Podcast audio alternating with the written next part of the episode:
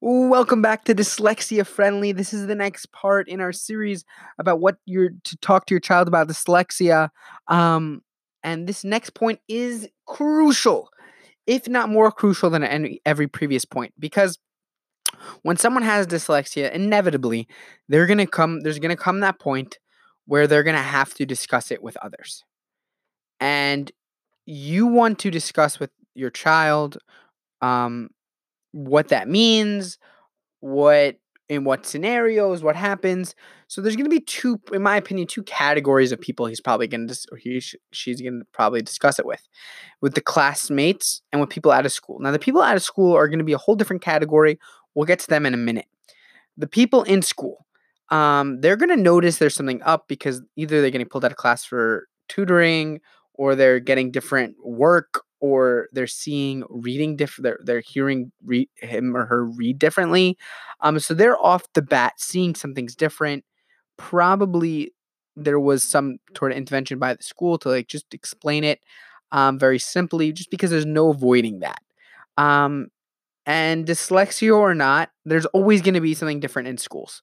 Um, the environment in school is always going to be a little different for someone with dyslexia and i know people that go through school without anybody knowing they have dyslexia. And on the other hand, uh, like me, where everybody knows I have dyslexia, even if they don't want to know. um, but um, it's eh, you could you could really play it both sides. Um, you don't need to explain to everybody why you're doing this. You no one needs to know. And the most important thing I think you should tell someone with dyslexia is that who cares what people say because you're the one that's allowed to disclose and talk about what you want. So when you're with someone with and they're like, "Oh, don't you have dyslexia?" You're like, "Ah, it's a reading issue. It's whatever. It's hard time for me to read." You don't need to go into a deep conversation. Um, I have people who do not want anybody to know they have dyslexia. I know people, um, and I have spoken to them about it, and it's it's hard. It's hard to go through school with that. Um, but people out of school, your friends, you never need to really bring that up. It could come up, but it doesn't need to definitely not a priority in that aspect. Um, and when it comes up, there's different ways to bring it up. Um, there's the inevitable way where um, in school, and there's you're getting a different test, you have to go out for a reading for them to read you the test. And there's the other way where like you could just bring it up on your own.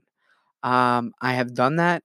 I have been in situations where I it was awkward to say that you're dyslexic. It was bad because um what else are you supposed to do? They're they're saying, okay, give a sub, right? A substitute teacher has n- never seen your IEP or never seen what what's supposed to happen, and then all of a sudden, um, you uh, they want you to read this paragraph or this chapter or whatever it is, and you're like, no, you you could try it or you could raise your hand. I really don't want to. And I know there's situations that's that's uh, in unavoidable.